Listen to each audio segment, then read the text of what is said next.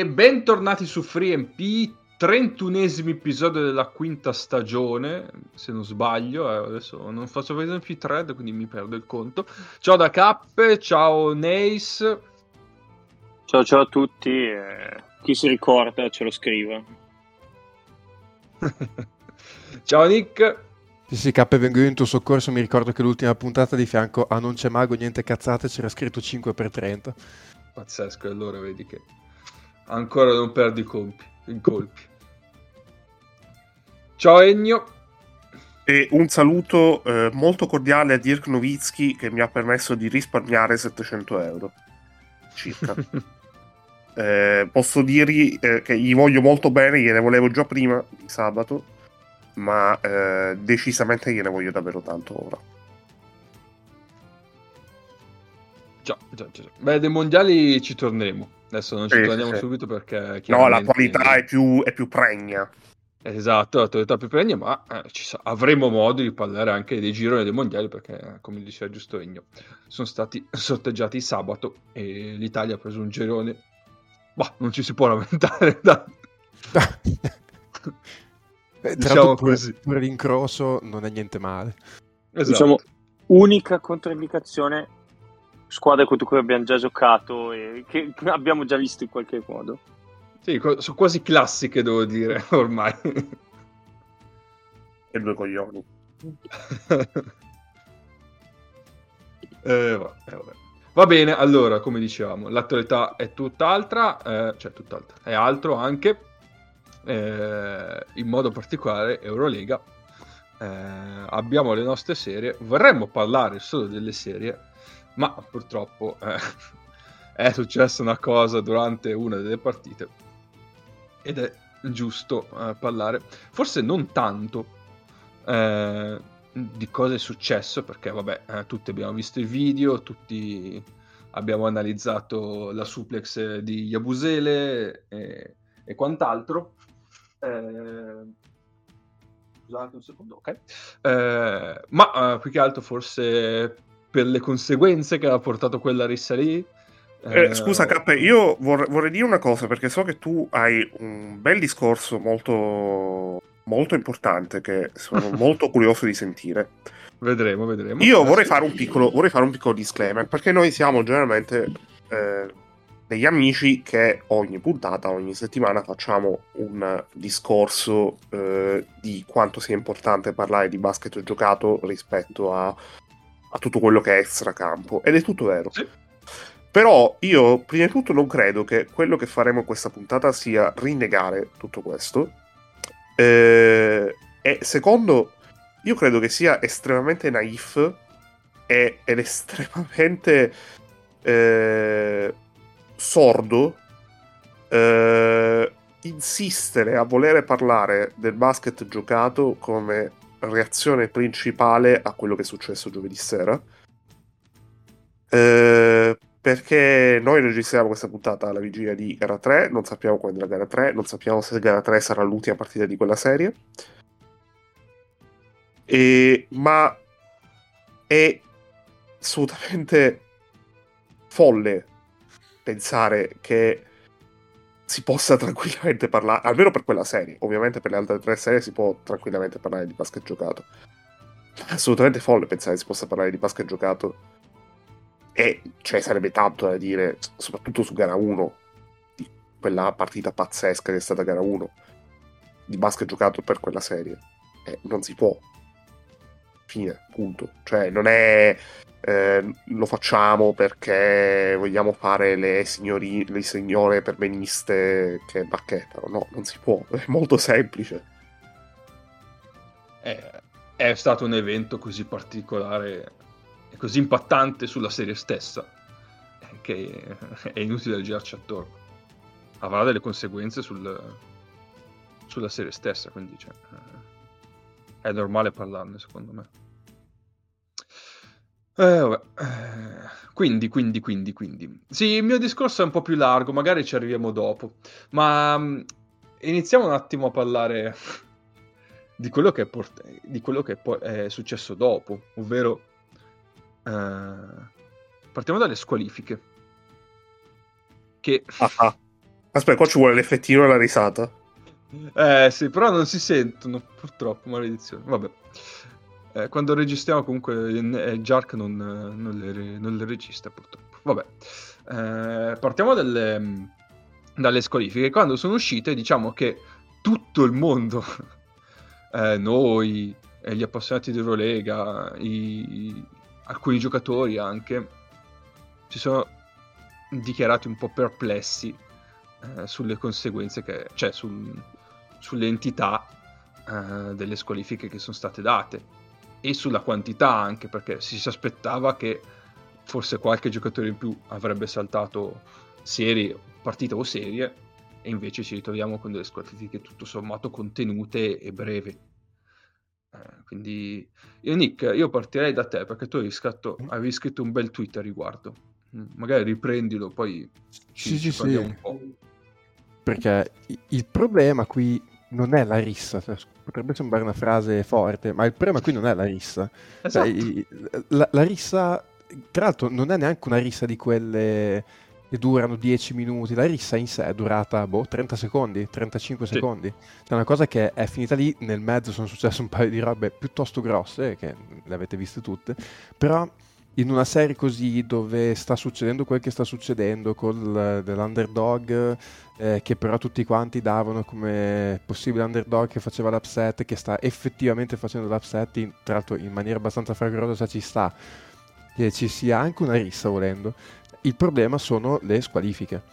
E, e secondo me cioè a posteriori andando a leggere un po' i regolamenti dell'Eurolega Eurolega ha dei regolamenti sulla questione che mi sembrano abbastanza, diciamo, alti, definiamoli così, non vado tanto nello specifico, le interpreto io perché così Eurolega può avere abbastanza le mani libere, situazione per situazione, nel decidere eh, quella che è la sanzione migliore, che magari da un punto di vista di stretto regolamento non è il massimo, ma a me non dispiace, nel senso, se c'è un board con del buon senso, ogni situazione la valutiamo a sé e per ogni situazione scegliamo una una pena corretta, ba- stando nelle linee guida, che appunto sono linee guida e non eh, norme proprio specifiche.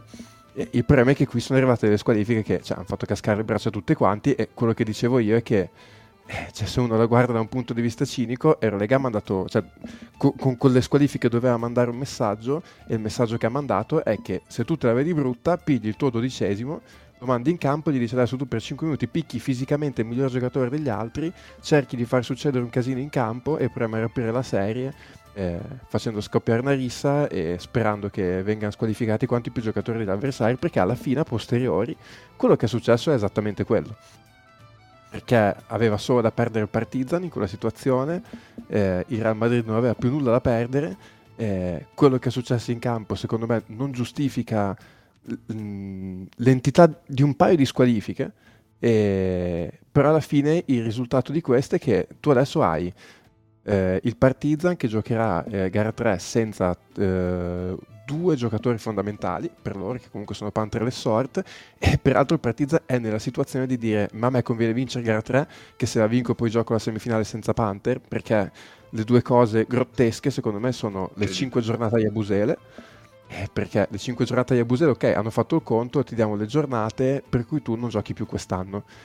Il problema è che Yabusele fa una cosa eh, di una gravità incredibile perché mh, mm, una persona con quella stazza che fa quello che ha fatto Yabusele a un'altra persona che non se l'aspetta perché tra l'altro in tutto quello Exum non stava neanche andando verso di lui. Cioè lui l'ha chiappato sì, con Exum che stava, cioè, che stava andando da un'altra parte una roba pericolosissima. Poi fortunatamente non si è fatto niente Exum perché poi vabbè anche lì eh, come era preventivabile, il Partizan ci ha richiamato sopra. Fortunatamente Exum non si è fatto niente, ma una roba del genere cioè, è, è, pericolosissima. Tra l'altro, su Exum, che è uno che in vita sua si è rotto qualsiasi parte del corpo abbia in corpo, eh, è una roba veramente pericolosissima. E tu mandi un messaggio boh, agghiacciante, secondo me, dandogli 5 giornate. E non dico che gli devi dare 6 anni di squalifica, però cioè, secondo me una cosa così deve, deve andare almeno sul, sulla, sulla, prossima stagione. Cioè, poi, poi, non dico tutta la prossima stagione, però tu, che ne so, eh, fino al primo gennaio 2024 in competizione ECA non puoi giocare, una cosa del genere. Perché cioè, ha fatto una cosa talmente grave che eh, guardavo la persona che lo porta fuori dal campo è sua moglie e si rende conto che ha perso completamente la brocca, lo va a chiappare in mezzo al campo e lo porta fuori. È una roba di, di una tale gravità quello che ha fatto Yabusele. E il messaggio che manda, che manda Eurolega secondo me da questo punto di vista è gravissimo. E al contempo io sinceramente non ho capito il motivo per cui Panther prende due giornate, perché io capisco la giornata Lessort, capisco la giornata Deck, non ho capito perché Panther abbia dovuto prendere una giornata in più di, eh, di Deck e di, e di Lessort, cioè lui è l'aggredito. Eh, poi certo, lui sicuramente eh, non fa reagisce, nulla anche lui per sedire, reagisce tutto quanto e la giornata di ci sta, sinceramente non capisco le due giornate, cioè non fa nessun gesto che metta a rischio l'incolumità degli avversari, perché anche su Musa mh, non, è, non, gli tira dei pugni in faccia, cioè ci sono dei fermi immagini no, dove sembra che gli stia tirando dei pugni in faccia, ma poi dal video si vede che lui in realtà cioè, lo, lo, scosta, lo sposta con, con, con, le braccia, cioè non gli fa realmente male, ma nessuno, anche le sort, eh, quello che fa le sort non è una roba che rischia di fare seriamente male a nessuno. Cioè, l'unica cosa veramente pericolosa per l'incolumità fisica di un'altra persona la fa Yabusele. Cioè, ho detto, Yabusele quella è una roba che se la fa nel mondo reale, fuori dal campo della pallacanestro, cioè, vai, credo che vai in un tribunale. Sì, è reato di percorso. Cioè, sì. E, eh, se la, e, se la, fa una persona normale, Exum non è piccolo poi. Eh. Eh, non lo so, resto così, cioè, a, al di là delle, delle questioni regolamentari, eh, tra l'altro anche qui, cioè, Yul da regolamento giustamente non prende giornate, però cioè, un arbitro diceva giustamente questo è quell'assurdo per cui nelle risse quasi sempre chi accende la miccia ne esce sempre pulito. Alla fine tutto quel casino lì succede per colpa di Yule. Certo. Perché poi tra l'altro quell'intervento lì di Yule non è che così arriva dal nulla, era un po' di minuti che il Real stava cercando di provocare il Partizan. Quindi avevano spinto, spinto, spinto, alla fine l'hanno fatta saltare. Eh, per carità, non viene espulso, anche lì curiosa sta cosa, tutti espulsi tranne Yul, cioè vabbè, che comunque non è che nel momento in cui Panther reagisce, Yul, che ne so, abbassa la testa, si allontana, Panther reagisce, Yul gli va sotto, quindi cioè, già solo sì, quello sì, per sì. me basterebbe per l'espulsione, il fatto che non sia stato espulso, vabbè. Ehm, però poi al di là di quello, va bene, Yul non, non è squalificato, però cioè, le due giornate a Panther sono gravi non tanto quanto le 5 di Busele, ma quasi, perché non ha un senso che Panther prenda una giornata in più degli altri due, cioè tanto più che lui, diciamo, è l'aggredito, c'è una foto dove ci sono tipo 6 giocatori del Real Madrid che gli corrono incontro, cioè questo povero Cristo, voglio dire, siamo, cioè, siamo, anche esseri umani a un certo punto, è quello che dicevo subito dopo la cosa, cioè se qualcuno mi tira un pugno in faccia, perché quello di Yule è sostanzialmente un pugno in faccia, sono comunque un essere umano, cioè devo avere quantomeno il diritto di, di reagire una volta, poi dopo per carità se insisto la giornata ci sta tutta, ci mancherebbe. Però cioè, il, il, problema, appunto, ripeto, non è la rissa, ma è il messaggio che manda Eurolega con le squalifiche, che non stanno né in cielo né in terra, cioè che sostanzialmente Panther prende la metà di Abusele. Cioè, se qualcuno per caso su quel campo ha visto che Panther ha fatto la metà di quello che ha fatto Yabusele, fatemi sapere. Già. Eh, su questo, allora, ci sono due punti. Uh, c'è una mezza spiegazione tra le righe al discorso di Panther. Uh, Panther ha preso, con tutta probabilità, Panther ha preso una giornata in più rispetto agli altri due puniti con una giornata standard. Perché uh, oltre a reagire, eh, ha fatto il contatto con Musa. Quindi ci sono le ci sono due momenti in cui Panther reagisce. L'Essort viene punito per il laccio e Deck viene punito perché lui aggredisce proprio concretamente. In realtà, se tu vai a vedere il codice disciplinare di Eurolega, c'è un paradosso gigantesco in tutta questa storia, ovvero il fatto che queste sentenze sono troppo buone. Tutte. Cioè, non solo quella di eh, Yabusele, ma tutte e quattro, anzi tutte e sei, perché ci aggiungo pure le multe eh, economiche alle due squadre, che sono state punite per 50.000 euro a testa. 50.000 euro a testa senza eh, ulteriori eh, punti eh, a livello economico, senza che si parlasse di squalifica del campo, senza nulla. Sì, sì. Che anche Infatti, lì semplicemente, cioè, eh, il giorno dopo la rissa si iniziava già a parlare e uscivano i tweet riguardo il regolamento, si diceva fino a 4 anni di squalifica, fino a 850.000, quanto era? Sì, sì, sì, sì, ma infatti, però... Si, si, si, parlavano di cifre totalmente diverse da quelle che poi sono state effettivamente date. Esatto, e l'unica cosa su cui c'è scritto tra le righe, ma nemmeno tanto, un minimo, perché il codice eh, di Eurolega è molto vago, però indica un minimo, che è tre partite il minimo è tre partite, stando se tu, a un'applicazione letterale del codice. Questo significa che eh, Yabusele ha preso una sanzione leggera, però nelle norme. Gli altri tre hanno preso una sanzione completamente sotto norma, perché ovviamente tre partite non significa due, non significa uno. Ora, tu questo discorso puoi dire che è stato fatto perché hanno tenuto in considerazione il fatto che si eh, trattasse di una fase particolare della stagione, ovvero i playoff. Eh, che è anche il motivo per cui queste decisioni non, eh, non potevano essere oggetto di appello. Ora, in tutto questo però c- qui subentra un altro problema grosso di tutta questa storia. Che è un problema che a me onestamente fa inorridire, perché è una cosa di cui io in generale mi sono lamentato e, e ne parlo per questioni ovviamente che non hanno, non hanno a che vedere con una rissa in campo, ma con quella che è la gestione delle mm. relazioni IBA, con tutto quanto. Ovvero il fatto che Eurolega in genere non parla. Parla solo quando c'è da vendere qualcosa, che eh, è una visione, un prodotto, è un progetto ambizioso per il futuro, è dire quanto siamo bravi e quanto siamo belli. Noi registriamo lunedì sera, la partita si è giocata giovedì. In queste ore, e sono tante, non è uscita mezza dichiarazione da parte di nessun vertice di Eurolega.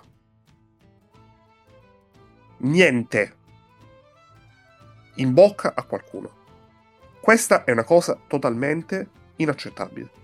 Perché in un contesto in cui tu hai delle sentenze che non vengono capite e non vengono comprese dalla gente.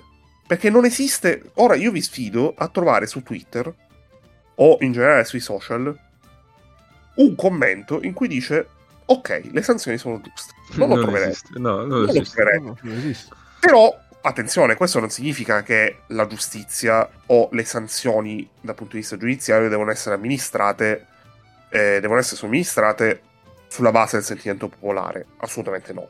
Non, non penso questo, non lo ritengo vero. Però esiste una cosa che si chiama motivazione. Nel comunicato eh, delle, della squalifica si fa riferimento all'articolo, agli articoli del codice disciplinare. Gli articoli del codice disciplinare però non ti dicono le cose, ti danno un'interpretazione molto vaga e ti dicono in generale sì, la pena può essere da questo a questo, però ci sono diverse possibilità, diverse casistiche. E soprattutto, io non chiedo che sia il giudice sportivo a farmi una valutazione di, dal punto di vista del caso in sé e a parlare come istituzione. Il giudice sportivo ha un regolamento, applica il regolamento. In questo caso ha applicato anche delle, delle condizionali. Mi possono anche stare bene, ma deve esserci qualcuno che mi viene a spiegare perché Yabusele ha preso 5 giornate quando il minimo è 3 e il massimo sono 4 anni e perché gli altri 3 giocatori hanno preso o 2 o una giornata quando il minimo è 3 eccetera eccetera. Perché è troppo facile parlare quando eh, arrivano quelli che ti danno i soldi quando fai i progetti ambiziosi di essere Dubai, di essere Dubai, di prendere tanti soldi, di fare, l'Eurole- di, di fare l'Eurolega a Parigi, a Londra, eh, eh, Final Four in posti pazzeschi, eh, che quest'anno hai avuto una, una stagione dal punto, vista, dal punto, di vista, sportivo eccellente, straordinaria, perché di storie di questa stagione di Eurolega ne hai avute un casino. E hai avuto questa cosa che a livello di PR, se la gestisci, non è nemmeno una catastrofe. Perché oh, può capitare. Due squadre si menano. Non era mai capitato a questo livello. Ok. Però può capitare. Ok. Però tu crei un precedente, crei un precedente in cui fai, fai capire che non può capitare in questi termini. L'NBA, che tanto Eurolega si ispira e tanto Eurolega la vede come un punto d'arrivo, non è che l'NBA è l'NBA perché quando è successo tutto quello che è successo a, a Detroit hanno dato 70 partite di squalifica dal test e 30 a Stephen Jackson. L'NBA è l'NBA perché oltre a dare quelle sanzioni, il giorno dopo avevi David Stern che ti spiegava il perché. E qualsiasi lega sportiva del mondo non esiste che passino 12 ore, lasciate stare 48, 72, 96 e tutte quelle che volete, tutti i multipli che volete, che non ci sia una presa di posizione ufficiale da parte della manifestazione. E nel momento in cui io poi vado sul sito di Eurolega a cercarla, qualche giorno dopo, e vedo l'unica cosa scritta sulla vicenda, che è una specie di editoriale, firmato da uno che non è un vertice di Eurolega, è uno che scrive per Eurolega, in cui si dice che eh, una cosa aberrante può essere anche un'opportunità. Sì, guarda. Io Dalla merda impazzisco. nascono i fiori. Io impazzisco, ma non impazzisco perché mi fai la retorica pazzesca, ma perché se tu vai a leggere quel pezzo, tu alla fine ti fai una domanda che secondo me è la peggiore domanda che puoi farti quando leggi qualsiasi cosa. Ovvero, e quindi? Perché tu quando scrivi in generale, e, e lo dico da persona che lo fa di lavoro, quando scrivi non può esistere che ci sia un lettore che arrivi alla fine di quello che è scritto e ti, ti chieda e quindi? Perché il tuo obiettivo deve essere, nel momento in cui tu questa cosa la fai anche dal punto di vista informativo, deve essere informare, ma anche presentare un'opinione. A me sta bene che tu, la tua, cioè non sta bene, però ok, la tua reazione è un editoriale sofistico in cui fai un po' di parole retoriche e cose pazzesche, ma non c'è scritto un cazzo! E scusami, Cappe, se ho usato la parola cazzo. No, che figurati. Non c'è scritto un cazzo! Niente! Zero! Sì, sì. No, è completamente Eh, vuoto. L'ho letto prima. Ma, sì, sì. cioè, ora, ora io vorrei, vorrei capire una cosa. Il danno è gigantesco. Il danno d'immagine è grosso. È rilevante. Probabilmente sei in una situazione in cui sei talmente piccolo che non ti condizionerà nemmeno ta- tanto dal punto di vista futuro. E, e questo è un aggravante perché tu ovviamente hai manie di grandezza, eccetera, eccetera. Ma ora, ci- Eurolega ha 8 milioni di siti che media partner. Praticamente se tu vuoi fare media partner di Eurolega, scrivi Eurolega e poi fai media partner. Ma costava davvero tanto chiamare uno di questi e fare una- un dettato, una dichiarazione un dettato da parte di Glickman, di Bodiroga o chi per loro? Eh, e, e la cosa, io scusa, eh, intervengo un attimo, la cosa incredibile, come dicevo prima, è che secondo me la rissa in sé non era un problema per Eurolega.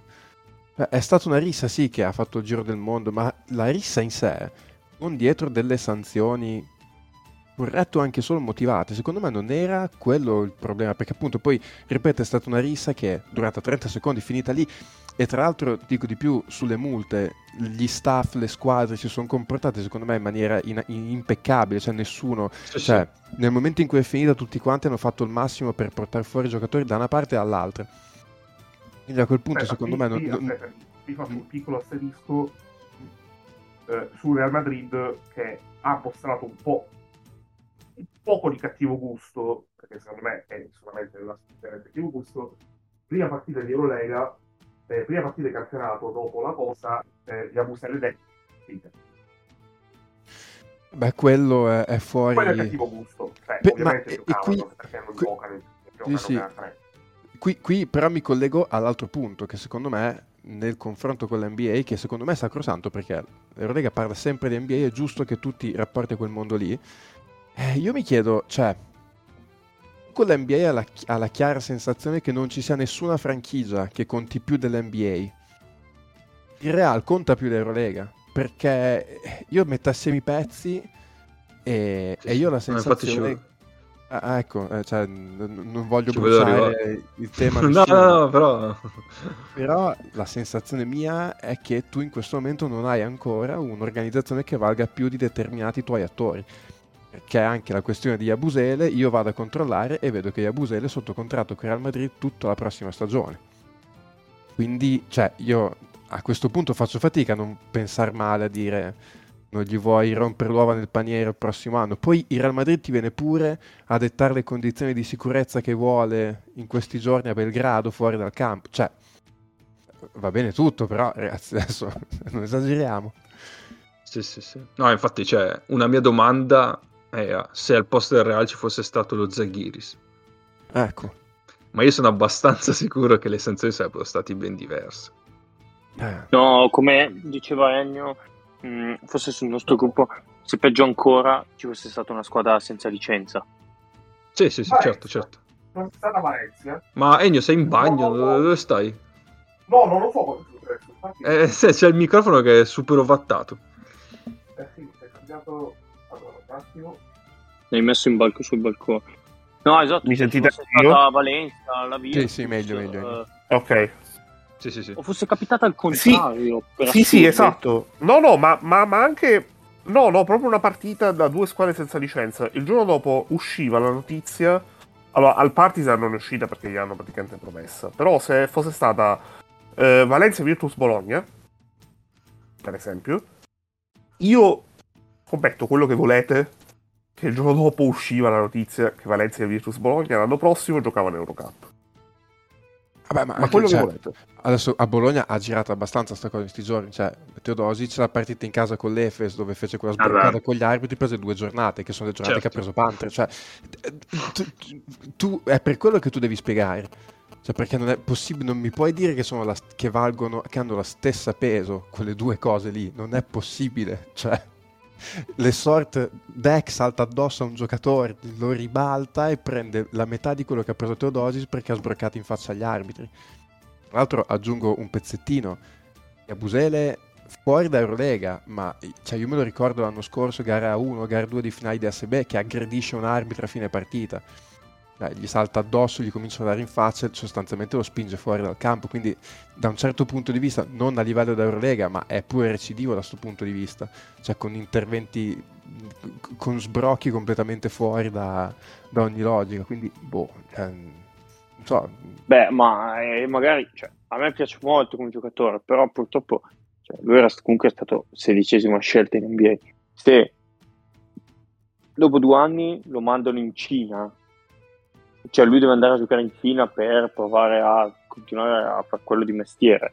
Eh, vuol dire che tecnicamente meno male ci poteva stare, manca qualcos'altro. E sì. Quindi magari c'è una cosa che uno riesce sempre a tenere sotto controllo, momenti del genere fa un po' più fatica. Non ti viene in testa di prendere, ma dal nulla, alzare, alzare uno e buttarlo per terra. Ma ne, uno che non era stato quello che tipo dici guarda non ho visto bene Yul che ha tirato, gli ha tirato un pugno hai visto solo Panther che reagisce dici ah allora è lui il colpevole vado a prendere Panther ha preso uno a caso così gli è saltato in testa di, mm. di buttare cioè di alzare quello, di ribaltarlo perché?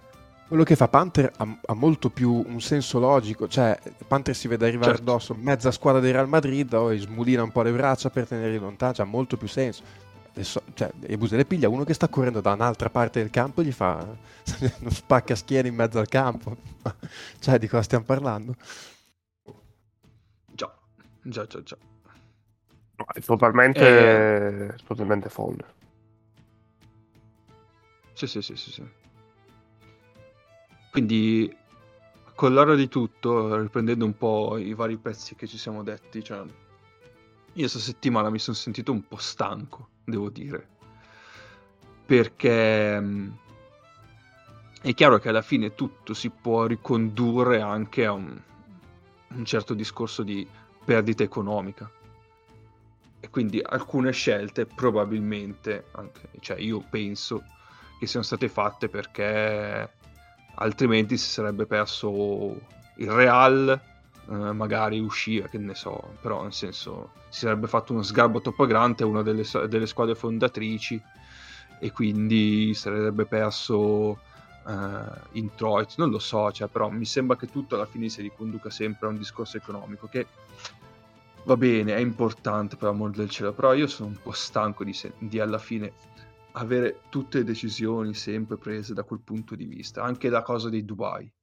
Adesso stiamo allar- allarghiamo un po' il discorso, cioè, ma, ma perché devo coinvolgere in una, in una competizione che si chiama Euro Lega? Già ci sarebbe il Maccabi. C'è Mago che ti metterebbe i puntini su lei. Però... Il Maccabi, e eh, vabbè, va bene, però il Maccabi diciamo che storicamente, vabbè, vabbè, vabbè. Eh, è un po' borderline però. Ma perché devo coinvolgere una storia totalmente estranea alla pallacanestro europea? Totalmente estranea alla pallacanestro, punto. Per un mero discorso economico. Io sono stanco, cioè, va bene voler essere, non so, virtuosi o comunque avere la possibilità economica di crescere tutto. Però c'è un limite un po' tutto. Adesso, questa lista qua, hai creato il precedente, come diceva Nick, dal punto di vista di comportamentale, cioè perché adesso è chiaro che se io sono vale una squadra di, di, blasone, eh, di blasone, perché vabbè, come diciamo, non è che tutte se lo possono permettere probabilmente, però eh, probabilmente io posso fare questa cosa qui e ribalto la serie, però, cioè, eh, può anche voler dire che eh, se lo fa una determinata squadra, eh, Eurolega no, chiuderà due occhi perché tanto è quella squadra lì. E a me questa cosa, boh, cioè, mi fa cadere davvero le braccia. Perdi un sacco di credibilità. Eh, poi non la, non la perdi nel, de, negli occhi de, delle squadre fondatrici, della squadra fondatrice da questo punto di vista reale però la da, dagli occhi dei tifosi, cioè, e anche noi siamo importanti alla fine, porca vacca. Ma, ma non è solo gli occhi dei tifosi, Cap, scusami, è, è, anche gli occhi di chi devi attrarre di nuovo, cioè... Sì, sì, esatto, esatto. Dubai, se Dubai è un'idea, e, e poi magari diventerà realtà, non lo so, per un solo motivo. Non ci sono soldi. Cioè, in questi dieci anni il progetto di creare un sistema che fosse virtuoso, alimentato dal fatto che sono le migliori squadre Euro- d'Europa, e penso che questo sia abbastanza pacifico, che è una competizione altamente elitare, una Superlega. Usiamo un termine che va tanto di moda nello sport, una Superlega. È fallito perché non è solo il fatto che noi parliamo di quanto sia effettivamente pazzesco il livello della pallacanestro giocata, e, e lo è, perché non, è, non basta solo quello.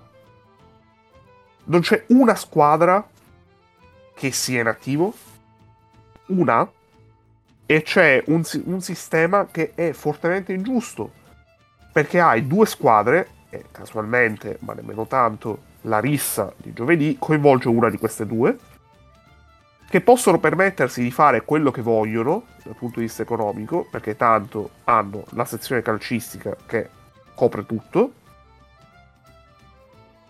e poi ci sono altre, delle altre con licenza fissa, includendo anche l'Alba, delle altre 12 ci sono quelle che hanno il magnate filantropo che mette soldi per un ritorno d'immagine. Quelle che hanno eh, un consorzio di persone che mettono soldi per un ritorno d'immagine. O che comunque lo fanno ma non per prospettiva di guadagnarci, lo fanno per diversi motivi. Quelle che sono espressioni di una realtà eh, nazionale o regionale molto forte, molto importante e che nel loro campionato, quando parliamo di realtà nazionale, sono praticamente monopolisti eh, nella realtà regionale c'è un'identità molto forte, penso sia chiaro il riferimento a eh, Maccabi, Zalgiris e Basconia. E, e, via dicendo per vari casi. Uh, andando a vedere quelle nuove che sono entrate uh, in questi dieci anni, uh, c'è, vabbè, alcune che sono nuove sono entrate nuove sono già sparite perché vabbè, lo Zenit è sparito perché eh, Putin è invaso l'Ucraina. Ok, però il Kimchi ah, era già sparito di suo. Darussafaka non è, non è Darussafaka è sparito. perché economicamente non era sostenibile. Eh, quelle che sembrano avere una prospettiva più o meno stabile, ovviamente, oltre ovviamente al Bayern Monaco, che comunque è un'altra polisportiva che eh, ha comunque i soldi a cui attingere del calcio, anche se ha un modello più virtuoso rispetto a quello di Real Madrid e Barcellona.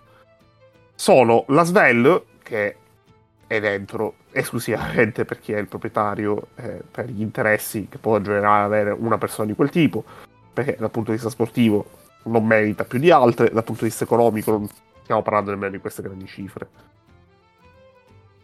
Il Monaco, che è centrato per merito sportivo, ma poi si sono resi conto che, sai, che quasi quasi avere la squadra Monte Carlo è figo, e pazienza che giochi in una palestra che pare palazzetto tipo quello di Brindisi per dimensioni eh, eh, mentre lì nessuno dice ah l'anno prossimo Monaco giocherà la terza stagione di fila in Eurolega.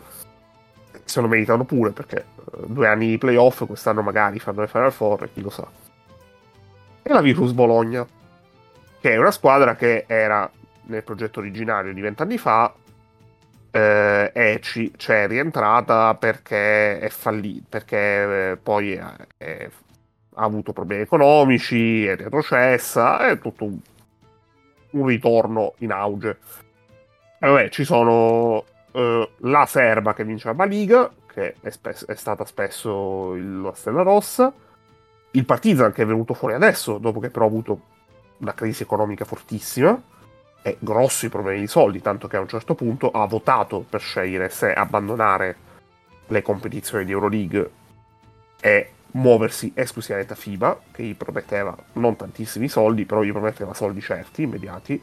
Hanno scommesso sul fatto che potessero tornare in auge in Eurolega e hanno vinto la loro scommessa perché comunque sono a una vittoria dalle Final Four.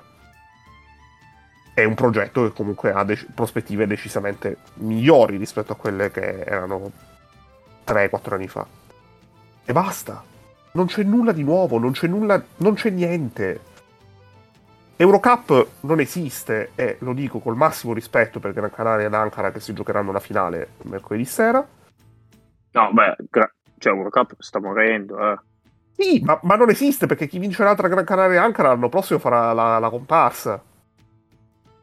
Cioè, pensare che Gran Canaria e Ankara l'anno prossimo possano essere due squadre in grado di lottare per i playoff o beccano i colpi fenomenali a zero che può essere, oh, per carità, perché comunque lo scouting esiste in questo gioco e quindi l'anno prossimo fanno 20 vittorie ed entrano tra le 8, ma sarebbe un risultato sportivo straordinario, onestamente. Anche perché lo dice la storia, cioè di quelle che sono entrate tramite Eurocup, l'unica che ha fatto i playoff è praticamente Monaco. Che ha anche beccato una congiunzione astrale favorevole, perché ha beccato l'anno in cui le russe saltano in aria a metà stagione. Cioè, uh, è un progetto fallito. E, e questo... Madrid, i fatti di Madrid potrebbero anche essere chiodi sulla bara. Perché appunto, quello che abbiamo visto, tra le varie cose, è quello diceva Nick prima. Il Real è più grande di Eurolega. Ah sì.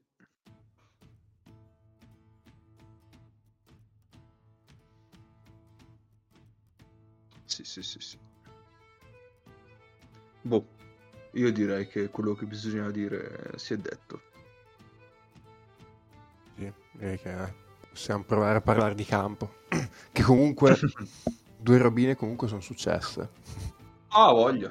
E, e, tra l'altro, scusate, mi fa incazzare, tornando a parlando di, di, di, campo, mi fa incazzare perché gara 1 è stata una delle partite più belle, ma non della stagione, degli ultimi 5 anni di Eurolega. Sì. No, ma in generale questi playoff qua, cioè, sono bellissimi. Eh.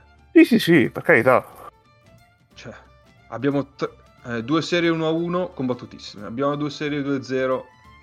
Eh, vabbè, una, una aspettabilissima, cioè è andata secondo il pronostico, però l'altra, cioè, un po' si poteva, cioè, qualcuno lo aspettava, chi più chi meno, però cazzo, abbiamo un ribaltore. Eh, ma anche lì, gara 2, gara 2 lo Zalgiris 4 minuti alla fine era, sì, sì, era sì, un possesso. Sì. Quindi, cioè... sì, sì, sì, sì, sì, sì, sì, sì. Quindi cioè, comunque abbiamo del materiale assolutamente pregevole di cui parlare, eh, purtroppo bisognava parlare di altro prima, perché così era giusto e doveroso fare. Va bene, allora, eh, vogliamo subito, beh, già che siamo, cioè nel senso, già che siamo stati a Madrid per 40 minuti, eh, finiamo il discorso Madrid? Sì. Dai. Allora,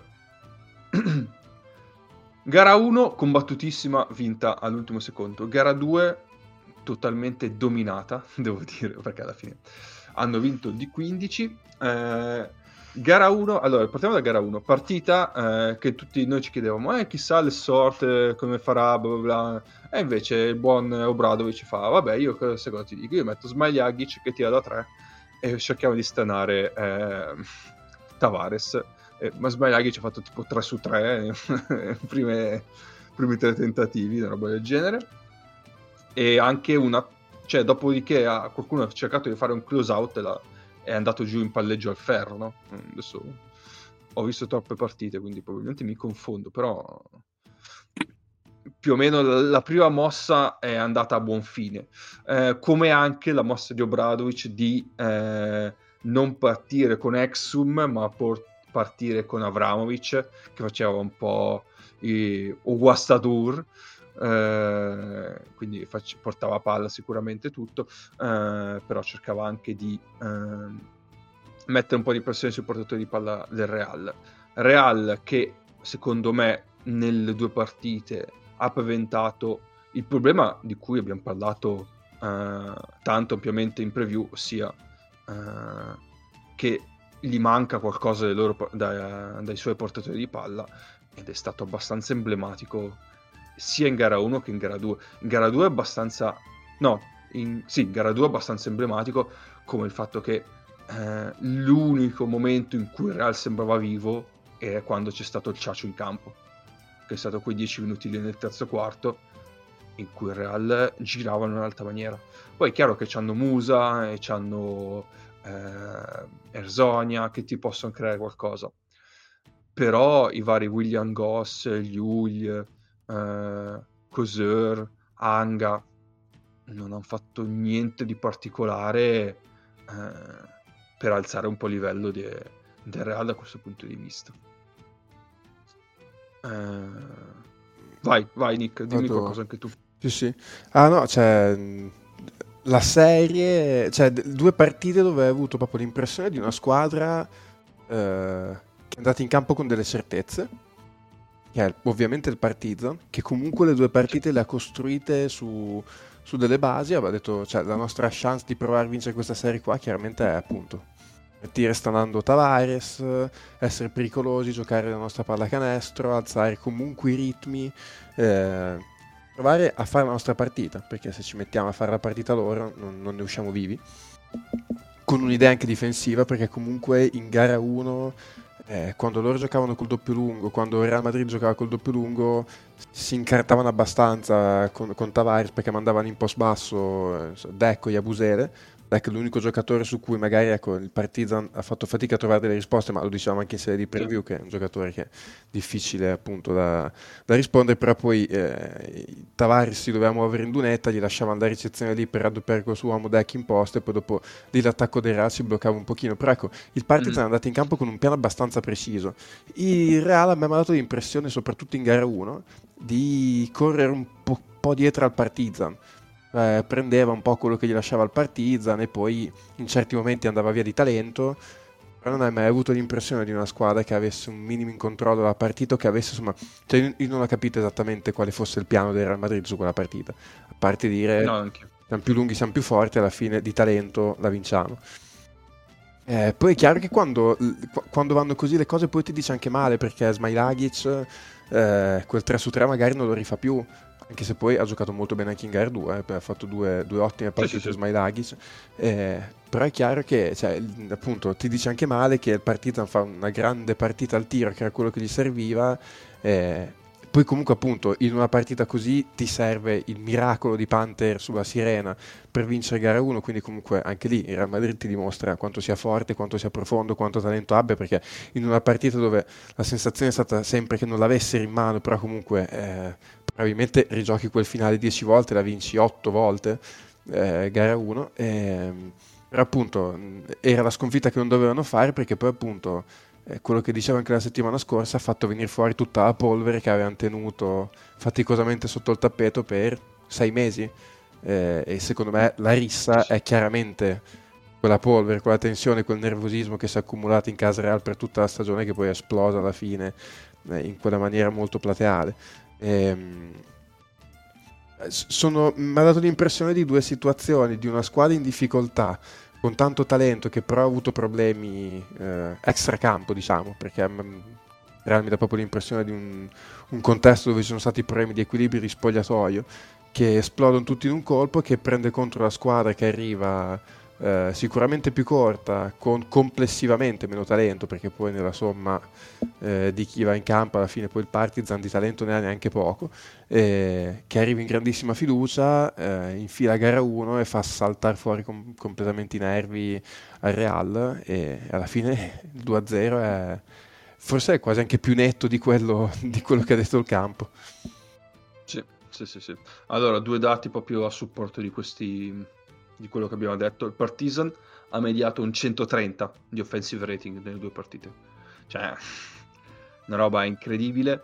Eh, in gara 1 eh, il dato che ha tenuto a galla il Real, diciamo, è stato i rimbalzi offensivi, ovviamente per la presenza anche di Tavares, ne ha presi il 37% e quando comunque tiri con un true shooting, quindi eh, complessivamente hai, hai, tirato con meno del 60%, che bene o male è la media eh, per una squadra di livello, anzi dovrebbe essere attorno al 63-64 addirittura, loro hanno tirato col 58, è chiaro che tutti quei rimbalzi offensivi poi ti aiutano un po' a rimanere a contatto. In gara 2 invece quei rimbalzi sono abbassati del 10%, quindi eh, hanno catturato il 27% del, dei tiri sbagliati da loro e la cosa si è sentita perché il margine a fine partita secondo me sta tutto lì.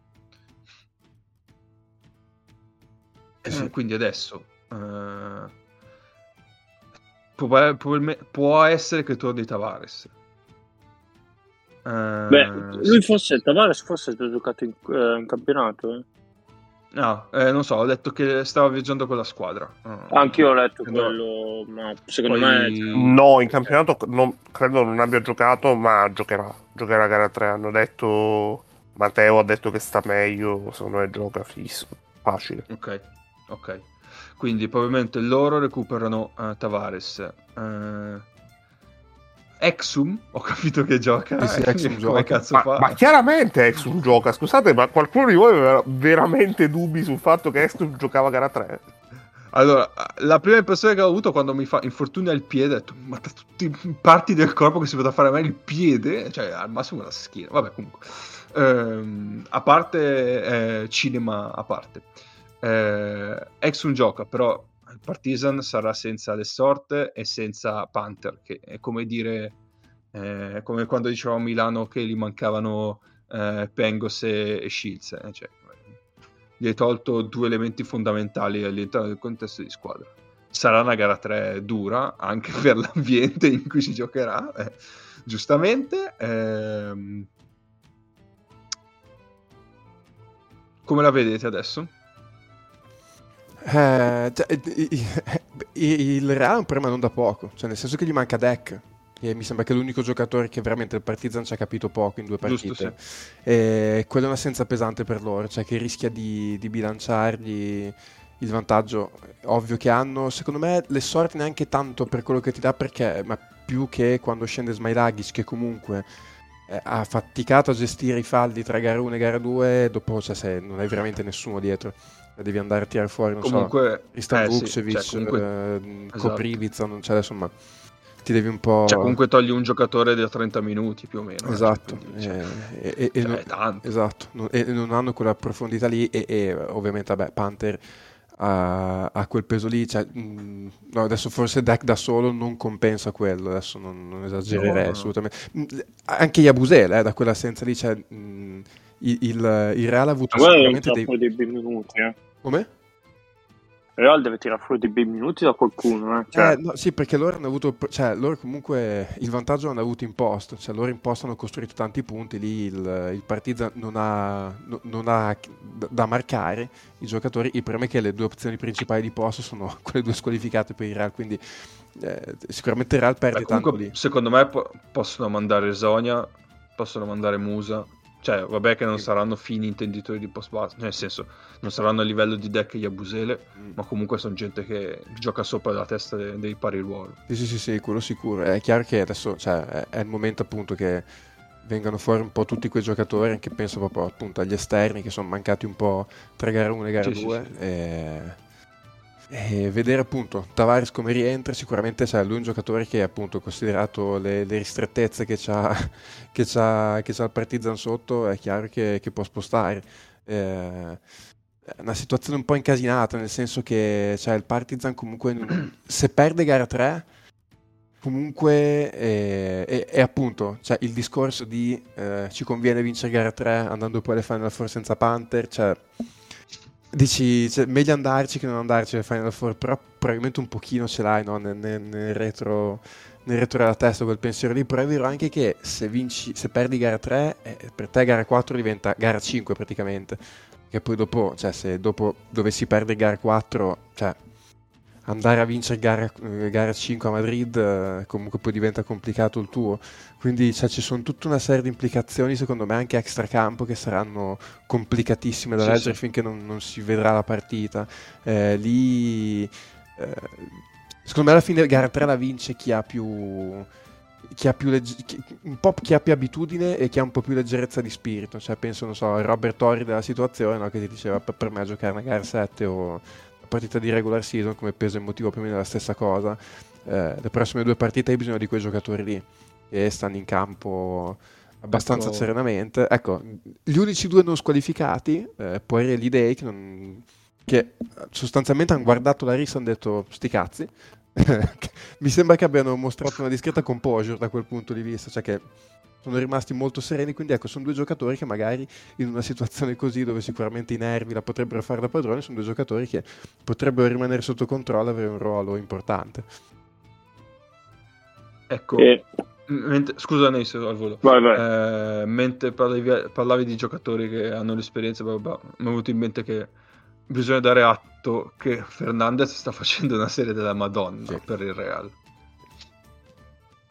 Rudy, cioè, è assurdo. Sì. Eh. In, in. Poi dici, n- non è neanche così tanto attaccabile in difesa, perché comunque ci mette anche in sì. difesa. È uno che comunque ci dà, si sbatte, cerca, cioè, ha, fatto, ha fatto sinceramente il capitano, eh, specialmente in gara sì, 2.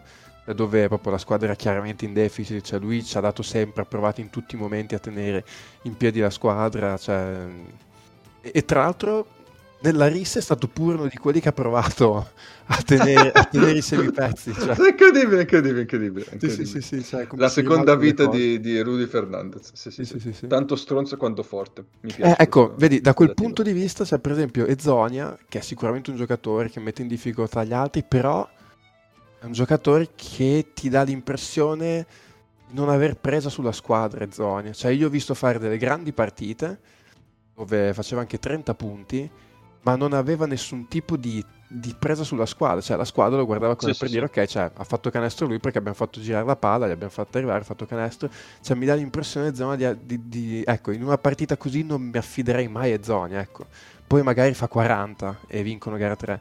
Però il Real in queste due partite avrà bisogno di giocatori appunto che fanno quello che ha provato a fare Rudy in gara 2, cioè a tirare dentro la squadra, ad essere un supporto per tutta la squadra e Zonia, non mi dà proprio quel, quella sensazione lì. No, ma infatti, il, cioè, se a me aveva stupito, diciamo, che uh, un giocatore come Yabusele, tipo in gara 2, almeno il primo tempo, ma forse che secondo non, abbia, non avesse preso un tiro, è un giocatore, diciamo, poco autosufficiente, se non qualche volta dal post, che Partizan è stato bravo a limitarlo, però Uh, non è che potesse dire ok adesso mi gioco prendo palla uno contro uno frontale e vediamo che cosa succede. Non è magari quel tipo di giocatore lì giocatore che secondo me sta mancando la serie per difficoltà soprattutto difensive perché non può stare in campo è Musa si era già visto durante l'anno, lui falli ne spendeva molto pochi, cioè piuttosto concedeva un canestro, poi ok andiamo di là durante la regular season, invece il Partisan lo sta attaccando tutte le singole volte. Se può uno contro uno, la difesa del point of attack del Real Madrid è imbarazzante. Sì, sì ecco, Secondo quello, quello è un grosso Cioè, problema, sì. Loro frontalmente dalla punta non riescono a tenere un uno contro uno. E se in gara 1 c'era Tavares che ti può aiutare o meno in gara 2 non, non è mai esistita questa cosa. Partizan ha preso tutti i vantaggi del mondo che voleva.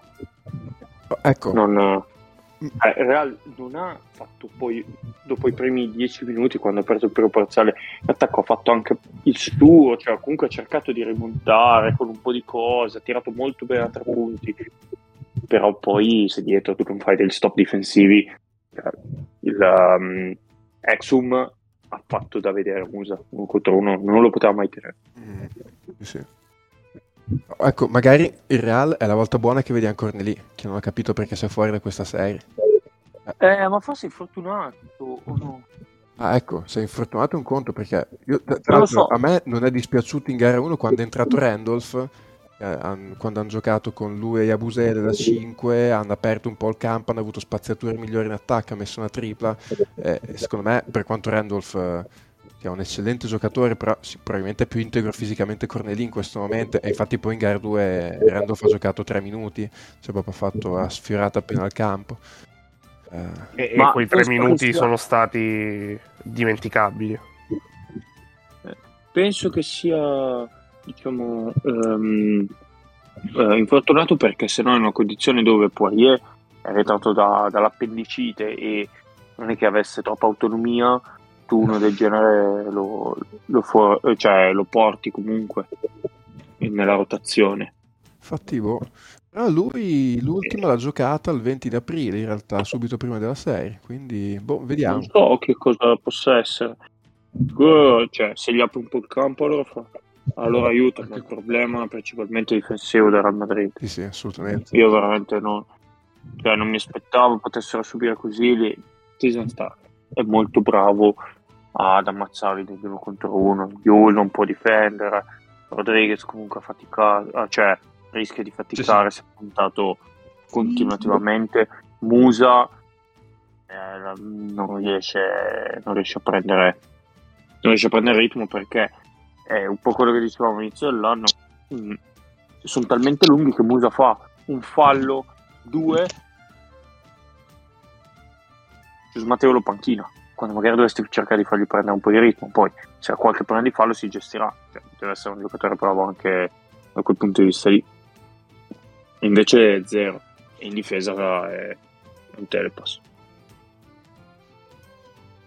Secondo me, comunque, la chiave di gara 3 sarà eh, soprattutto lato Partizan. Ah, il Partizan è una situazione in cui non è mai stato in questa stagione. E non parlo solamente legato alla rissa, parlo soprattutto, cioè è molto vicino a un evento, a un evento impensabile, perché che Partizan potesse essere a una partita dalle Final Four era impensabile. E, e questa è una cosa. Credo che non ci sia altro allenatore al mondo a cui vorrei affidare una situazione del genere al di fuori di Zeljko Bradovic. Però comunque una cosa che è importante da tenere conto, cioè la- come il Partizan scenderà in campo e eh, approccerà i primi, i primi dieci minuti sarà fondamentale. Soprattutto dal punto di vista di gestione mentale della partita, perché è chiaro, cioè, ovviamente la speranza è che non ci siano robe che volano e contesti particolari, però si giocherà in un contesto che sarà, sarà decisamente avrà un impatto a livello emotivo sui giocatori. Sarà un fattore.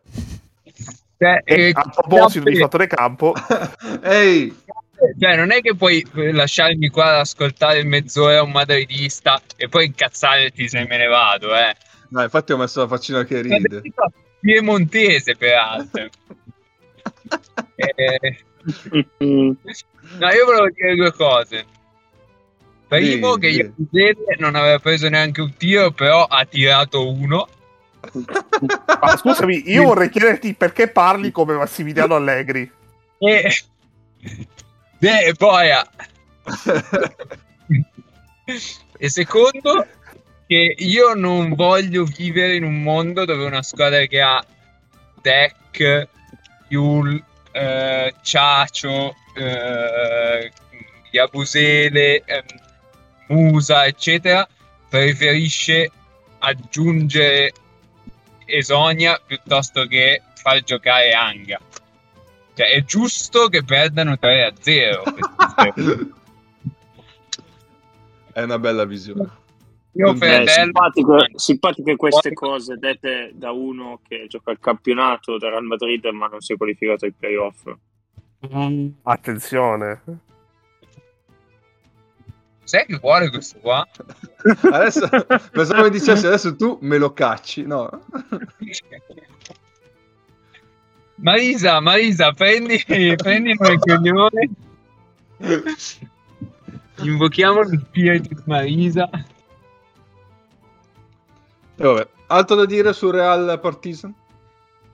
Ma non so, non so esattamente cosa abbiate detto voi, eh, Sì. perché ho sentito da un pezzo in poi, ma mm, io dissentivo eh, con rispetto a, boh, non lo so, non so neanche come si dica, sto anche parcheggiando nel frattempo, eh, con Nick dopo gara 1, che Nick diceva quasi hanno giocato meglio con Tavares, cioè senza Tavares.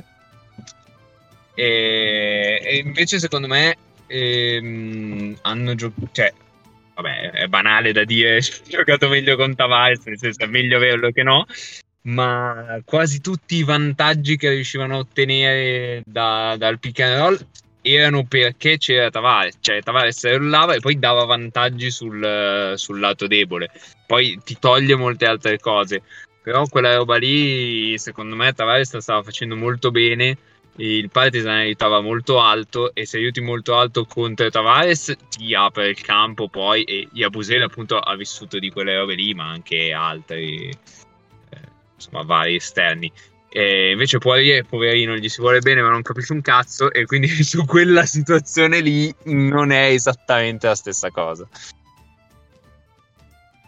Sì, il problema è che è, è vero questa cosa, eh, però mh, lì è stato forse un po' l'utilizzo che hanno fatto, cioè ne parlavamo prima di come loro con Tavares in campo, in quella situazione lì la cosa migliore sarebbe allargare il campo, aprirgli gli spazi per i roll, invece poi loro si andavano a infilare in queste situazioni dove mettevano il 4 in post e lui che gli spaziava il campo appunto alla lunetta, appena sopra la lunetta e si incasinavano l'attacco, quindi il problema forse è stato più che l'accoppiamento, l'utilizzo in certe situazioni.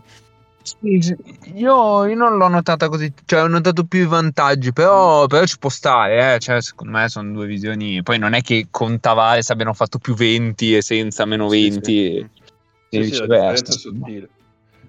Però, Sì, come sì. dicevamo prima, alla fine tra gara 1 e gara 2 gli è ballato un 10% in meno di, di rimbalzi offensivi e sono tutti alla fine riconducibili a Tavares più o meno. Po- ci poi, oh, poi è vero che, come diceva prima, eh, non so, Ennio o Cap, il problema è stato di- soprattutto difensivo. Offensivamente, t'arrabatti. Eh, problema è che se, prendi, se continui a prendere 90-95 punti col Partizan, cioè, Sì, sì, è una bella fatica. E tra l'altro è un trend, eh, perché dicevamo anche in stagione regolare ne hanno presi 104 e 90 e passa. Quindi Sì, sì, sì, alla fine 130 di media si beccano di, di- di rating Ah, dal ecco. Partizan. Eh. Cioè, in quattro partite. ma è proprio figlio di come è costruita quella squadra lì. Cioè, nel senso, tu hai- quando hai deciso chi aggiungere, hai aggiunto un altro esterno di talento.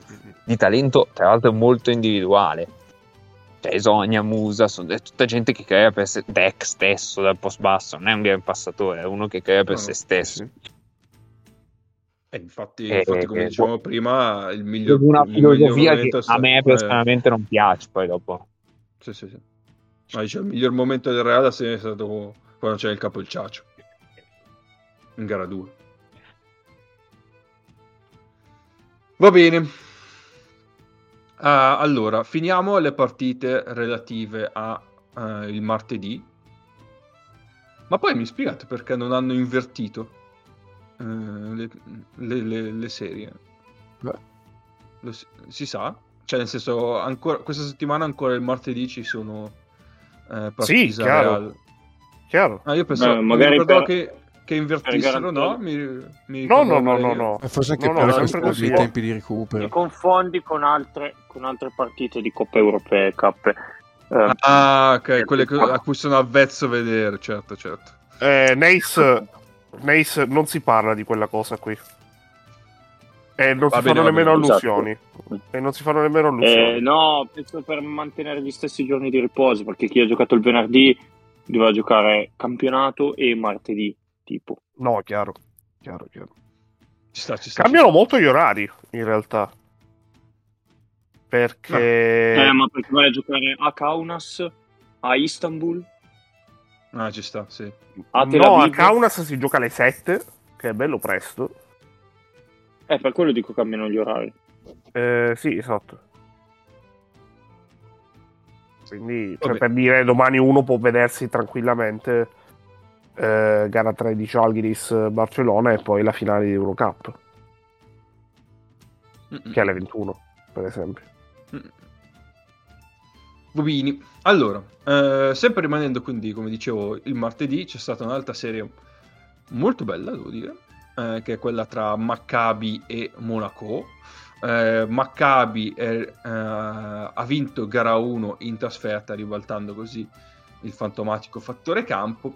Invece in gara 2 il, Macca- il Monaco è rimasto un po' più sul pezzo, diciamo, e ha saputo pareggiare la serie. Monaco che in gara 1 malino e, sto- e sono, e sono gentile dire malino al tiro eh, 50% di true shooting hanno attaccato male però quello diciamo che fa un po' parte del loro gioco ecco nel senso che eh, ti affidi alla creazione in, in ISO di Okobo e James eh, loro ti creano anche tiri per gli altri eh, però dall'ISO diciamo che è un pelo più difficile creare sempre tiri puliti o comunque creare spezzature giuste quindi ci sta che incappino in una, se- una serata un po' no al tiro eh, sommata al fatto che comunque il Maccabi eh, nel corso della stagione è cresciuto dif- difensivamente.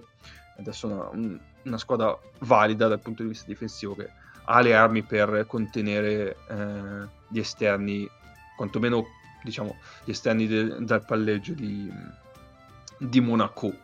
Eh, dall'altra parte invece il Maccabi gara 1 ha giocato splendidamente eh, con Baldwin e in primis e con Brown in secundis. Eh, in gara 2 è successo anche un mezzo casino con gli abiti, nel senso che c'è stato un intramezzo in cui hanno fischiato eh, tutto, tutto giusto, per l'amor del cielo, ma tutto abbastanza fiscale, eh, blocco in movimento, cose così. Eh, il Maccabi alla fine si è beccato anche sei tecnici. ehm, Baldwin è uscito prima dal campo per, perché ha raggiunto 5 falli. Quindi, chiaro che il, Maccabi, il Monaco era già più in, fo- eh, era già più in ritmo. Perdi il tuo princi- giocatore più forte in questo momento, perché Baldwin in questo momento è il loro più forte, è più, forte, cioè, è più incisivo di Brown. Eh, il che è tutto dire. E, e poi fai fatica a vincere. Quindi No, ma- 1-1. Quella di Baldwin, penso che lui sia stato espulso tipo per È vero, più tecnico, tec- Eh sì, tecnico più antisportivo, ma è il vero. tecnico che ha preso, l'ha preso perché loro hanno fatto questa chiamata che loro dicevano chiamata flash, che sembra il nostro gesto tipo lì a carciofo, e, e gli arbitri l'hanno intesa come un qualcosa riferito a loro, invece lui dice, cioè questa è la sua versione, che Ok. mh, stava chiamando schema, cioè che a me è una cosa assurda, ma io dico, ma scusa, cioè, il modo di chiamare lo schema non riesci a farlo diverso per evitare una cosa di questo genere, cioè... No, non ci credo, dai. Non Questa è la credo. versione di Baldwin, ti giuro. Eh, infatti. sì, sì, sì. Lascia, lascia il tempo che trova. Ehm, Voi che mi dite sulla serie? Ah, che io ho visto solo gara 1, in realtà gara 2 non l'ho ancora vista. Però gara 1 Mhm. ha funzionato direi la strategia difensiva di- del Maccabi che ha fatto Sì. abbastanza la partita su James per fargli dar via la palla quanto prima possibile. Ha, fatto, ha usato anche un po' di press a tutto campo, mi è sembrata abbastanza con quell'idea di quando partiva James per portare su palla, gli allungavano la difesa, una volta che aveva dato via la palla per superare il pressing loro erano già contenti così. Una volta che gli tornava la palla, poi in difesa andavano con uh, stunt molto pronunciati dal lato debole, quella che adesso insomma, chiamano accenni no, da, da, difesa next, comunque con l'idea precisa di eh, o far darvi la palla o comunque a costo di andare con i cambi coi lunghi di non lasciarlo mai da solo proprio neanche 10 cm eh, che lo avesse sempre qualcuno addosso questo un po' ha tardato gli attacchi de- del Monaco che poi in certi momenti quando mh, mm, James ha dato via la palla secondo me non è stata neanche troppo brava poi a riattaccare sui, poi, sui, buchi nella difesa che si creavano perché poi in quelle situazioni tu per essere efficace in attacco devi essere bravo una volta che il giocatore a cui la difesa vuole togliere la palla dalle mani eh, una volta che appunto lui dà via la palla, gli altri devono poi riattaccare per mantenere vantaggi. Lì secondo me Monaco per buona parte di gara 1 non ha fatto bene questa cosa e le poche volte poi che soprattutto Cobo l'ha fatto hanno quasi sempre trovato canestro al ferro. E, e, e, nel momento in cui Monaco si è adeguato un po' a questa, a questa difesa di, del Maccabi, il Maccabi ha trovato il break decisivo con Baldwin che ha avuto alcuni momenti alla James, cioè dove in attacco proprio ha fatto dei canestri alla Mike James è stato importantissimo in gara 1 Hilliard che ha fatto che ha tirato poco ma ha fatto sempre canestro vado a memoria mi ricordo sicuro tre canestri a tre punti un canestro al post basso in fade away e, e, poi dopo lì Maccabi ha scavato il solco, il Monaco aveva perso un po' di fiducia, Mike James in quelle situazioni magari perde un po' di fiducia anche lui nei compagni e Monaco probabilmente è sembrata anche più brutta di quello che è, però a quel punto il Maccabi solo aveva fatto. Eh, poi dopo gara 2 ve la lascio a voi perché non l'ho visto. No, io l'ho vista io, gara 2. Mm-hmm. Mm. E alla fine eh, Monaco ha cambiato un attimino eh, la partenza, mettendo sin da subito Ouattara, in modo tale da avere, sem- avere solo due in campo tra James, um, Lloyd e Okubo, piuttosto che cercare di averli anche tutti e tre assieme, e così devo mettere uno stopper su... Um, su Baldwin o Lorenzo Brown in base un attimino a, alla, alla, situazione di gioco. Ha fatto un po' la differenza Alfa Diallo ad attaccare tutti i recuperi creati poi dagli stunt che faceva il Maccabi e poi eh, oltre ad attaccare i recuperi Jordan Lloyd ha fatto una partita su, su, su, ad attaccare close out e uh, piedi per terra al tiro che diciamo che in gara 1 non c'era stato comunque ha fatto 33 punti ma principalmente tutti gli scarichi o mh, mm, di azioni a vantaggio creato dagli altri. Comunque Lloyd per il suo tipo di tiro quando riesce a battere i piedi e, e salire a tirare lui canestro ne fa tanto. Quello l'abbiamo sempre visto. Sì, sì, Quello l'abbiamo sempre visto e una prestazione balistica del genere di là non sono riusciti a, replicarla. Hanno provato, a me non sta dispiacendo diciamo la sfida di Bartolomeo Mike James, che è un po' la, la versione light di un po' come era tipo che era, eh, della vedova con Stephen Curry, le finals del 2015. Bello. A me me la sono rivista un po' così perché di Bartolomeo alla fine se ce la mette veramente tutta, però comunque il talento dell'altro quando vuole, quando riesce eh, è, è troppo più grande. È troppo più grande non ho visto minimamente il campo Moneche. Non so, non so, se in gara 1 chiedo a Nick aveva giocato. Penso. Non no, no, che dalle... gara 1 no. Eh, esatto, temevo che dalle rotazioni fosse uscito. Eh, esatto, Maccabi invece che gli esce un po' dalla panchina, comunque gli può mettere qualche canestro per terra. Jared Martin in gara 2 niente di speciale. Jared Martin aveva fatto bene in gara 1. Non mi era dispiaciuto una nota solo su gara 1 forse i due gesti atletici più belli delle gare 1, una schiacciata di Diallo che batte uno contro uno Wade Baldwin e Val Fair, cioè una schiacciata terrificante, poi la layup, io non avevo mai visto, Aniba a un certo punto hanno alzato una layup, è arrivato storto in aria, in volo, si è toccato la palla con la sinistra, se l'è passata in volo alla destra l'ha schiaffata dentro di destra, ha fatto un, una roba incredibile, ha saltato un metro e mezzo. E c'è, c'è, da dire una cosa che eh, nella serata in cui eh, si sono menati a Madrid e gara 2 di queste due squadre è entrata nella storia perché c'è stato il maggior numero di falli tecnici in una partita di Eurolega dal 2007. Beh, 6 no? Sì, esatto. Eh, sì. Tra l'altro sei a una squadra, giusto? Perché mi ricordo tutto il Maccabi. No, questo non me lo ricordo. Però mi pare di sì. Eh, vabbè. Bentornato, Mago. È andato Piemontese? No, No. ancora qua. Ah, tu Proprio. stacchi proprio quando parlo io. È uscita.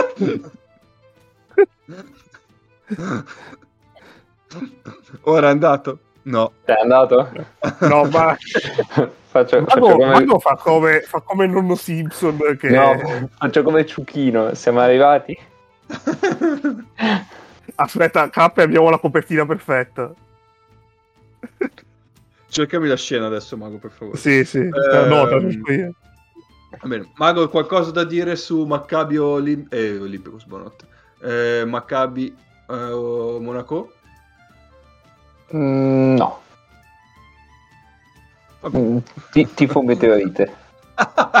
Ma no! sì, tifo abbastanza meteorite.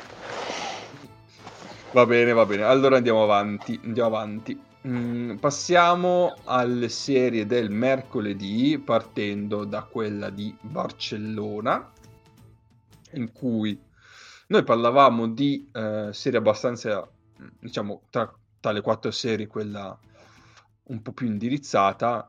Eh, io non le ho viste, entrambe. Quindi se qualcuno le ha viste... È tutto So- finito. Eh, Oh, vabbè, però, cioè, Eh, ma sai che sai, non si sentono i suoni, gli effetti sonori quando registri? Ma come? Eh, lo so, è una brutta cosa, ma non si sente, cioè, si sentono poco, proprio in sottofondissimo, quindi... Eh sì, eh sì. Intanto, Bisogna- intanto ho ma- recuperato l'immagine, Cap. Bravo, bravo, bravo. Ma non è che il volume della soundbar è basso? Non lo so, devo verificare.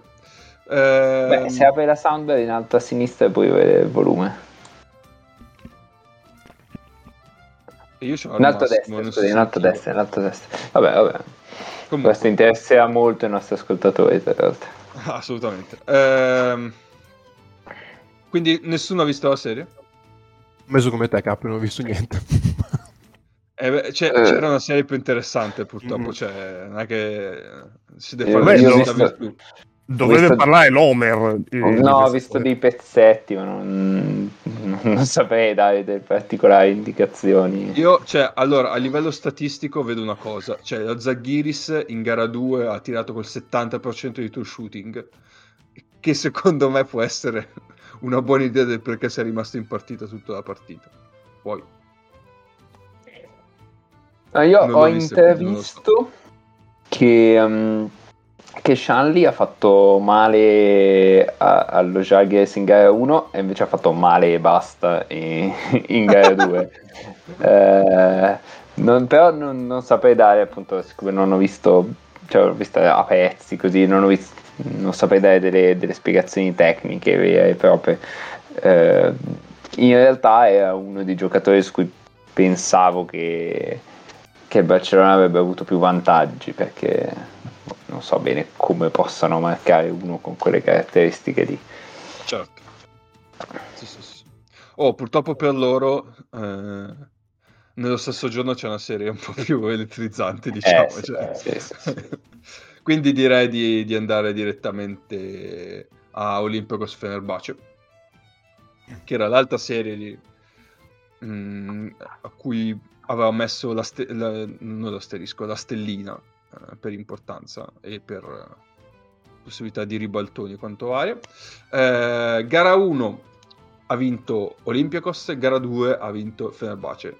Perfetta parità, adesso si va a Istanbul. Ehm, L'Olympiacos in gara 1 è stato l'Olympiacos che abbiamo sempre visto durante la stagione, secondo me.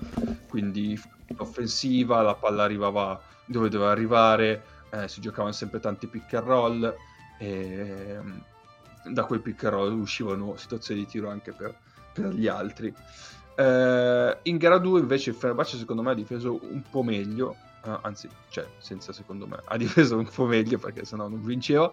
Ehm, soprattutto qua- per quanto riguarda ovviamente Slucas, eh, la scelta difensiva mi è sembrata abbastanza evidente, ossia su Slucas fanno show, eh, su, eh, su. Cup eh, gli altri fanno drop, cioè il drop del lungo e poi addirittura forse eh, il difensore del, del portatore faceva anche under, eh, però nel senso si dà abbastanza libertà a World Cup, anche libertà al tiro, eh, mentre a, a Sluca si cercava di oscurare quanto più la vallata per cercare di limitare le sue abilità di passaggio. Infatti eh, in gara 2 nel quarto quarto tanti punti li ha fatti Slucas proprio perché appunto è riuscito ad andare al ferro comunque e, cioè, si trovava nella situazione in cui era meglio se andava lui a tirare però questo è un po' eh, Mhm. limitato la qualità offensiva dell'Olympiacos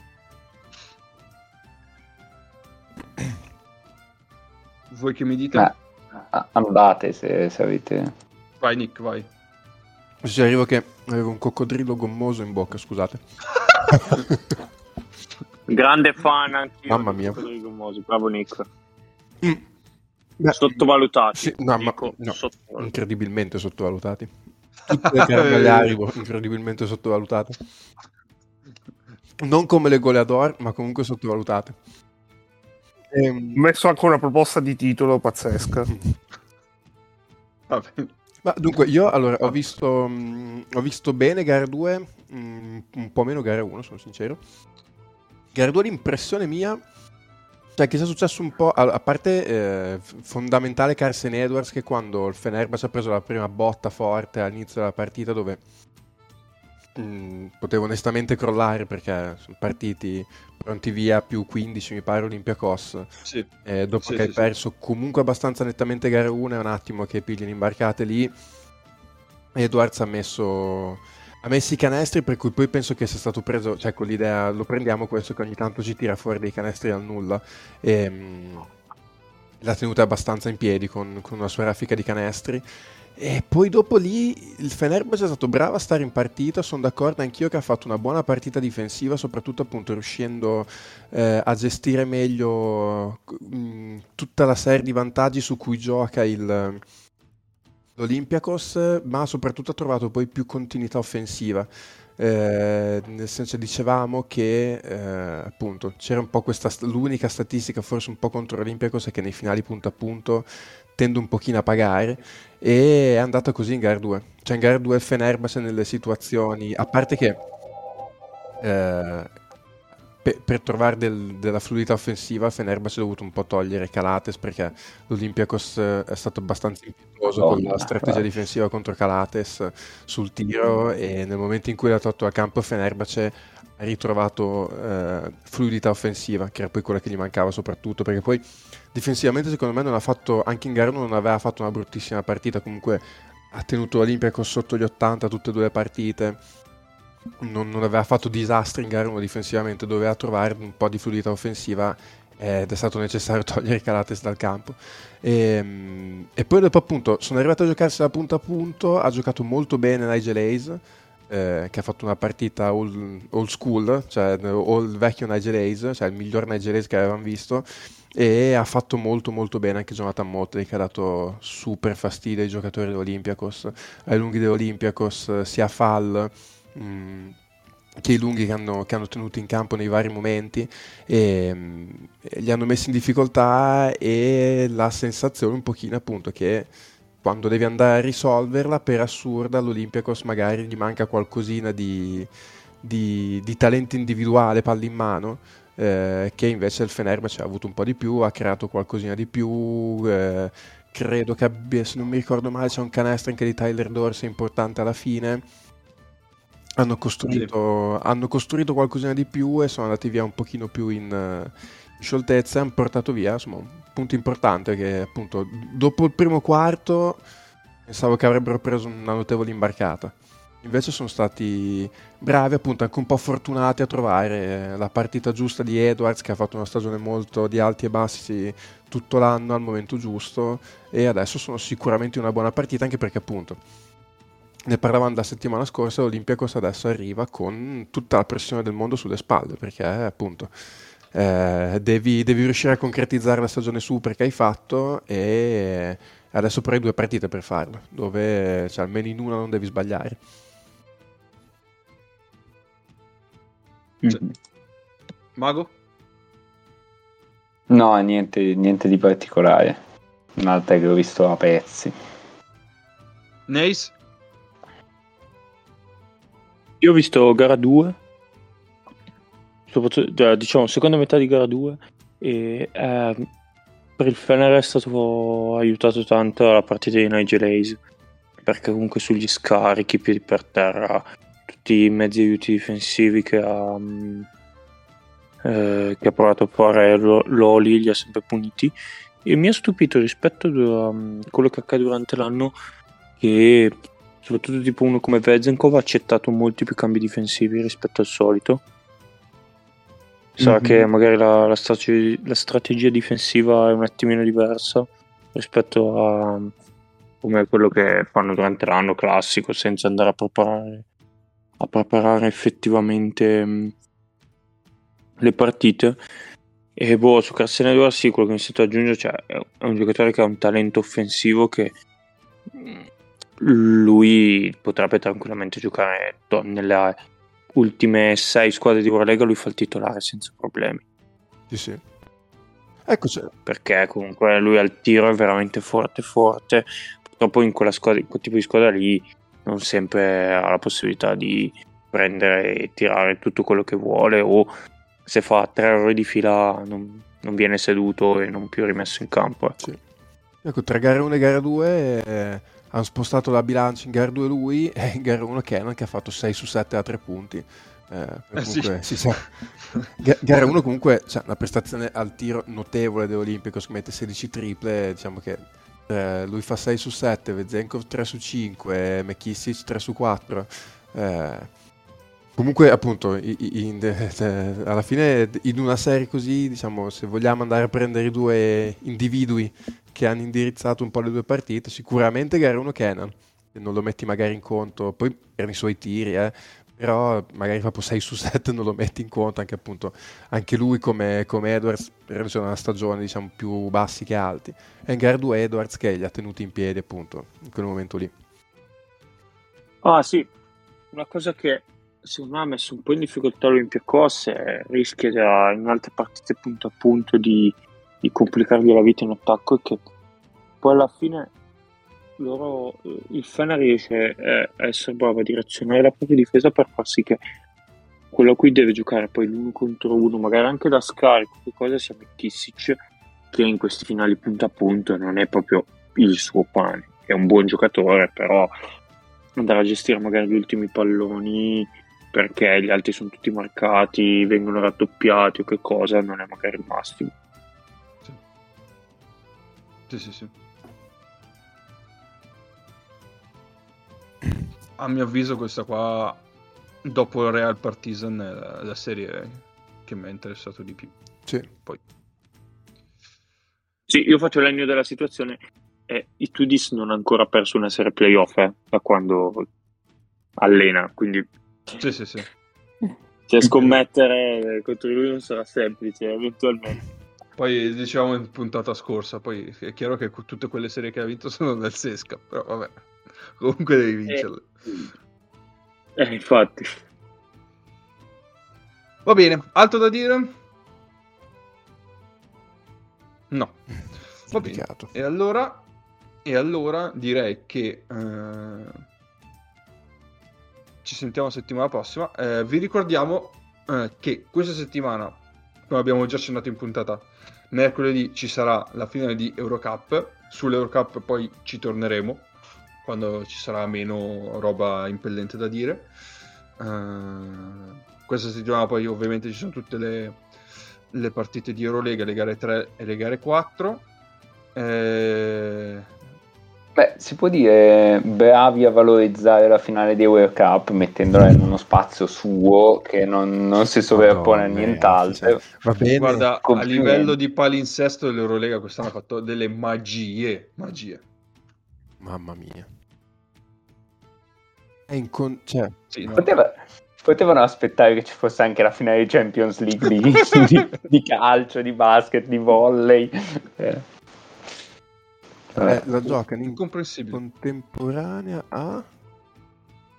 Aspetta. Ah, ma ah, Olimpico so, sicuramente a un mio allenamento, Vabbè, poi non so se anche ad perché- Ah, no, no, vedi, eh, no, guarda, no, scusami, eh, però, allora diciamo le cose come stanno, Eh. voi sempre a odiare Eurolega, cioè Eurolega ha anticipato Zalgiris Barcellona alle 7 e Fenerbahce Olympiacos alle 7 e tre quarti, così che eh, Gran Canaria te- eh, Ankara alle 9 non eh, comincia con Fenerbahce Olympiacos che più o meno sta finendo. Detto, ah, O forse, o forse, o forse gli è andata bene quei fusi orari. Forse, eh, perché gli è andata di culo che giocano a Kaunas a Istanbul. e l'altra Gran Canaria, giusto, no? Eh, sì, l'altro è Gran Canaria, Eh, sì. sì. sì, gli è andata proprio fatta Eh. di culo. Se, che, che, che- che Comunque- se, gio- se, se Ankara c'aveva il record migliore quel cazzo che c'era Sì. tra- la- Esatto. Anzi, se- Quando, quando a Gran Canaria si mettono a tavola, a Kaunas sta, stanno già totalmente Eh sì. No, è un'altra roba questa che si aggiunge a tutto l'elenco di, di roba che abbiamo detto a inizio puntata riguardo Eurolega e la gestione e l'immagine che, ne, che si ha della, della Lega. Vabbè. Eh, Mago, tu vuoi dire qualcosa sulla rissa? Su, su- anzi, no, sulle conseguenze della rissa? Eh, beh, eh, bravi tutti perché l'hanno gestita veramente nel modo migliore possibile. No, vabbè, eh, io credo che su, sulle squalifiche non ci sia uno d'accordo con, con la quantità, cioè una persona a caso. Ap- aprite Twitter, che è il mondo in cui ogni, ogni pirla può dire quello che vuole e non ce n'è uno d'accordo con, con le squalifiche. Eh, no, secondo me il rischio è che, che si venga a creare un precedente. Cioè, eh, se io posso prendere uno per il collo e, e prendere solo 5 giornate di squalifica, insomma. No, l'unica cosa che mi sento di dire, perché sono, non sono esattamente d'accordo con un, con un po' di gente anche qua dentro, credo, che il fallo di Yul sì era cattivo, sì era per provocare. mh, dopodiché avrei dato un antisportivo e, e buona lì, insomma, non, non mi sarei... Non lo so, a me non è sembrato così grave. Ad esempio, eh, Paolo eh, dice che secondo lui è un fallo molto, molto cattivo. Eh, non lo so, su quello, su quello secondo me non tanto. Secondo me su quello che succede dopo non puoi dare solo nove giornate di squalifica completa, cioè in totale. Cioè, credo che Certo. credo che NBA l'avrebbe gestita diversamente. Eh, per parlare di un'altra lega professionistica privata che, che bada principalmente al suo interesse, ma una roba così mh, l'avrebbe gestita diversamente. Cioè, penso che, che Yabusele avrebbe preso mezza stagione. Ehm, non lo so, a me, a me fa impazzire che non abbia preso giornate Musa. Che, vabbè, che ne ha, ha provato a uccidere due o tre persone, che le solite ne aveva presa una sola quando ha fatto una Yabusele un po' mascherata. E la cosa secondo me più, più scorretta di tutte è che ne esce, ne esce peggio proprio a livello di, di effettivi che può schierare in campo la squadra che l'ha tra virgolette subita. Poi col senno di poi probabilmente Panther poteva dire vabbè questa partita l'abbiamo vinta, abbiamo fatto un fallo, anche amen, però vabbè non è facile con l'adrenalina in quel momento lì. Sì, sì. Va bene. Tutto bene o male quello che abbiamo detto noi. Sì, sì, direi, penso di sì. Siamo allineati anche oggi, sei contento? Mm, No, non mi sembri molto contento. No, no, va bene. Volevo solo dire che lì dentro qualcuno ha preso due musate. Beh, vedi, vedi, Mago, vedi che quando Eh. manchi noi non abbiamo i titoli, mentre quando ci sei Ah, ci sono i titoli. Arrivo, Cazzo, sei importante. Abbiate fede, abbiate fede. Non sei importante perché anche tu sei uno esperto di difese, No, riesci a no, analizzare, no, no. ma chi se ne frega? cazzate, Chi se ne cazzate. frega? Però il titolo, due musate, è importante. musate. No, in realtà eh, due musate mi era venuto in mente, ma non mi ricordo per cosa. Perché secondo me nella partita ha tipo preso due. Ah no, ha fatto due sfondamenti Musa in gara 1, in gara 2. È andato dentro uno contro 5, ha fatto due falli in Uno. attacco, un fallo e mezzo in attacco. E mi è venuto. Ha preso due musate. Vabbè. Va bene, va bene, va bene. Grazie in extremis, ma ci dai il titolo. Che bravo. Prego, prego. Quando volete. Poi pagate perché Il lunedì dalle Die- 10, Mago.